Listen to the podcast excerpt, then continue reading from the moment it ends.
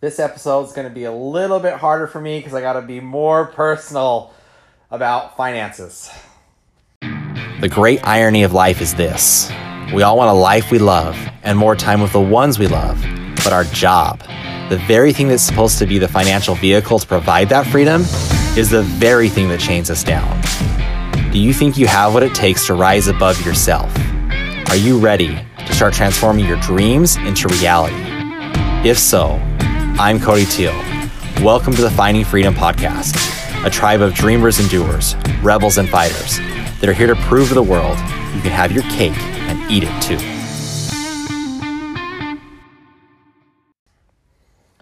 Welcome, podcast people. Good to be chatting with you. I am loving the energy and, and loving the hustle out there. It's been awesome seeing a lot of people just, especially in the solar sales world, go out there and crush it. They're just coming at full force with January. You would never have thought the ITC stepped down at all. People are doing great. So, with now we've had a couple episodes I've talked about recruiting teams, selling, and with all this success and hopefully some big paychecks from from installs coming in from December, because December should have been a huge month for everyone because it was a great urgency to get that that last sales in before the ITC stepped down. You should be having some extra money coming in your bank account. So today I wanted to talk about how to not blow all your money. Because as salespeople, we have a tendency to do it. Because well, if you're a sales, if you're like a salaried person, you know, okay, I have two thousand, four thousand, six, whatever, however much money in coming in. You have, you know how much money is coming in every week, and you can budget. But as a salesperson, it goes up and down, and salespeople are notoriously bad for budgeting. And it takes a few years for most of us to get really good at it. So I wanted to share my story, be a little bit vulnerable, even though it's really hard to talk about that in the open, but hopefully my failures will help you get better at it. And I'm going to talk about some lessons I've learned on how to be better with your money in sales. All right. First, well, here, here's my story. First, I, I, I've told it here before. You can go back and listen, but to give you a quick summary, my first little bit in in solar sales made seventy two thousand dollars in four over four months of work. It was like amazing, and that was just in in and installs kept coming in after that. So um, I had worked as a W two for most of the year, and so and we put a lot away in taxes already. And so when when it came time to do my taxes again, we went down to the local H and R block, found a really good look for like one of the highest qualified accountants. Found her. her name was Jane. Um, she did she did pretty good with our taxes, and I didn't owe a lot. So I was like, oh, that's not too bad, right? And didn't think about it at all, and just kept making money. and then we moved, and the next year I was like, you know, it's Jane's all the way out in Arizona and I probably like thinking back, I probably should have just emailed all my stuff to her, but I wasn't thinking that. Or I'm sure H and R Block has some kind of portal you upload it through. But we're just like whatever. We were doing it late, and she was like in high demand, and I made all these excuses. And then I found just a local accountant there in South Carolina.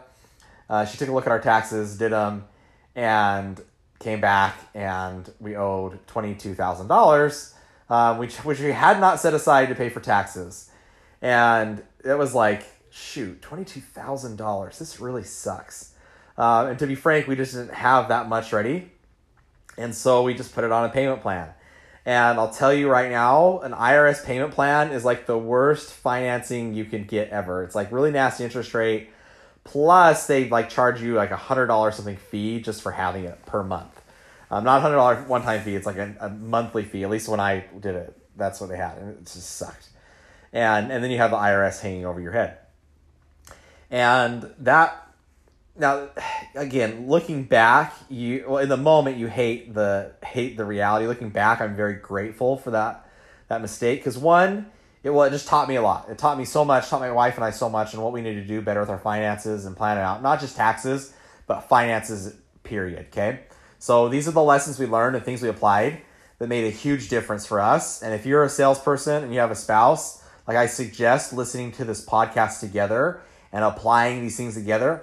Hopefully, these are the basics. Hopefully, you're already doing these things. But if you were dumb like me, or don't be dumb like me, don't be dumb like me, just apply it before you make the mistake. All right? So, lesson number one find a sales or business specific accountant. You can like do not do TurboTax, do not do H&R Block. Find someone that is specific for taxes. Now I, I use Barbara Burnett, Robinson Burnett. Um, they're amazing. They are very limited on what clients they can get. If, if you want to find out more, you guys can just find me on Facebook. If you have my number, just direct message me and I can introduce you to Barbara. Um, she may or may not do your taxes. She has a lot of associates that do them well just because she's just so booked. Um, so she, you have to make a certain amount of income before she even touches your taxes.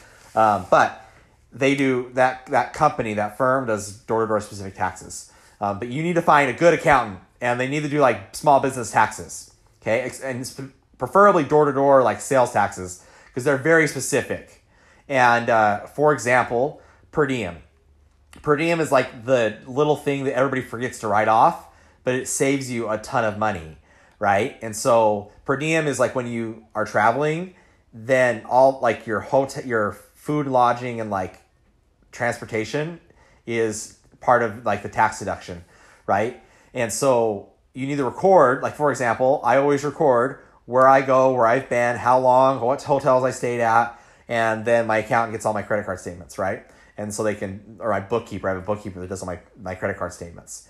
And uh, that way they can keep track. And I get a, like for me, I get a monthly report on my expenses, my income, everything. It's a, an income statement, balance sheet every month for my bookkeeper. It's made a ton of difference. Yes, it is more expensive to do that, to hire someone to do that, but it is, that's how you run a business and if you want to grow up and be a business owner, that's what you have to do. Is you have to have some, you have to have better books, okay, and you have to have visibility to that. So don't be afraid to hire an accountant, hire like hire a bookkeeper so they can keep top, on, on top of that. And if they're they're good at specifically sales or small businesses, you're gonna be all you're gonna be all the better. All right. Number two, pay taxes quarterly or monthly. I I pay them monthly it's Save My Bacon. I pay it monthly now. It's just, I set it up. It's a payroll deduction. It just comes out every month and goes to IRS and we're good. And that way it's not a huge ding. I don't like quarterly. I personally don't like quarterly because it's a, still a big ding for me. I'd rather just pay it monthly. It still sucks to pay as much as for paying in taxes, um, but it's a lot less than it could be if you just paid it like just regularly. Okay, so pay your taxes regularly and have it set up just to deduct. Okay, whether that's quarterly or monthly, I do it monthly. Okay, that's number two. Number three, you need to have an automatic savings account. What is an automatic savings account? Almost every company, if you work for one and they send you a check, usually it's through some kind of payroll service, and you can have a percentage of your check diverted to different account. And what I do, what my wife and I have done, this is her suggestion, so I don't want to take like account account for this. It was totally my wife, Steph's. It was her like idea. We went and set up a bank account where we don't have any plastic or paper attached to it. We literally, well, she has online access. I don't have online access. Um, she's better, better than money with I am. I'm a spender. She's a saver. And so I, I don't have any access or visibility to this account. And percentage of paycheck is split between the, well, it's three different accounts, four different accounts now, but a percentage of your paycheck, you need to have it go to that savings account and never look at it. Okay?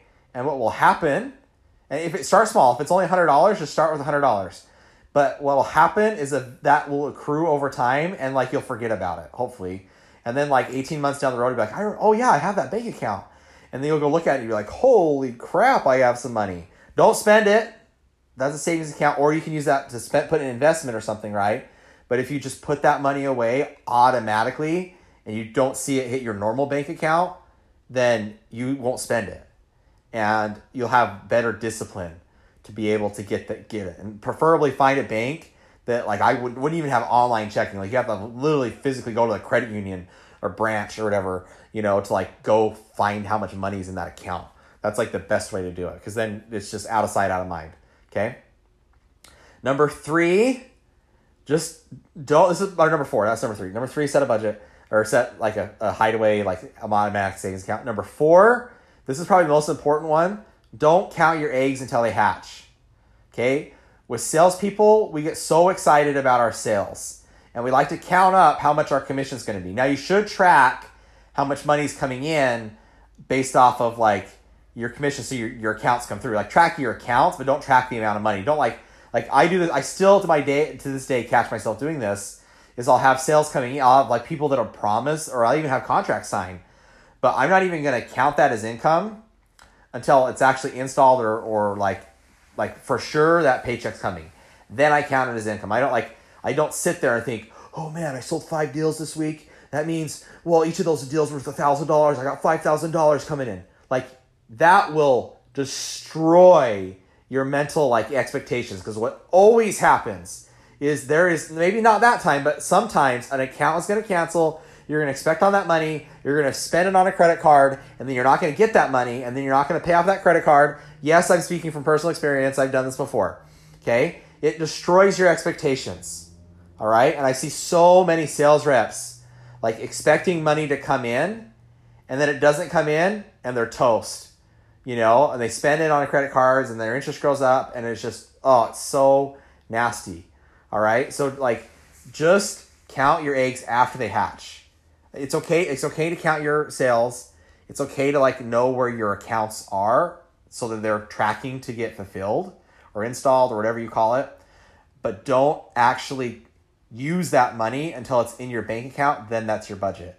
And like I said before, if you're siphoning off part of that off to another account, then you're not going to like splurge on it. Okay. Because it's, it's out of sight, out of mind. And that's how you start to save up. Okay. It, and it's not easy. It takes discipline. And I know a lot of us salespeople and business people are young. We like to spend money. You know, and I'm one of them. I'm a spender. I'll be the first to admit it. But there's certain things I can do, certain systems I can set up that are going to make me disciplined. And for me personally, I have to get other people involved. So I have to have an accountant. They they take care of like the taxes and money. Like they like I give I give the I give up control. My wife for savings, I give up control. I have to give that up because those people are better than than me, and it takes humility, and it's hard for me to admit that. But I'm grateful for those people that help and support me. Okay, maybe that's secret number five is have a good support network. And for if you're if you're a spender, then let somebody else take care of your money. And most salespeople, the reason we're good at sales is because we're spenders, we're buyers, right? And so we need that support network. We need people and systems in place to help us be responsible. All right. So that those are my tips for today to help grow your bank account. Even if you're making a lot of money, doesn't mean your bank account's growing. So use that. Share it with the spenders you know. Share it with your if you're out, if you're married and have a spouse. Listen to this together. Be disciplined enough to go to the bank account tomorrow. Open that savings account where you can't have access to. Put that money away and you will be grateful in the future.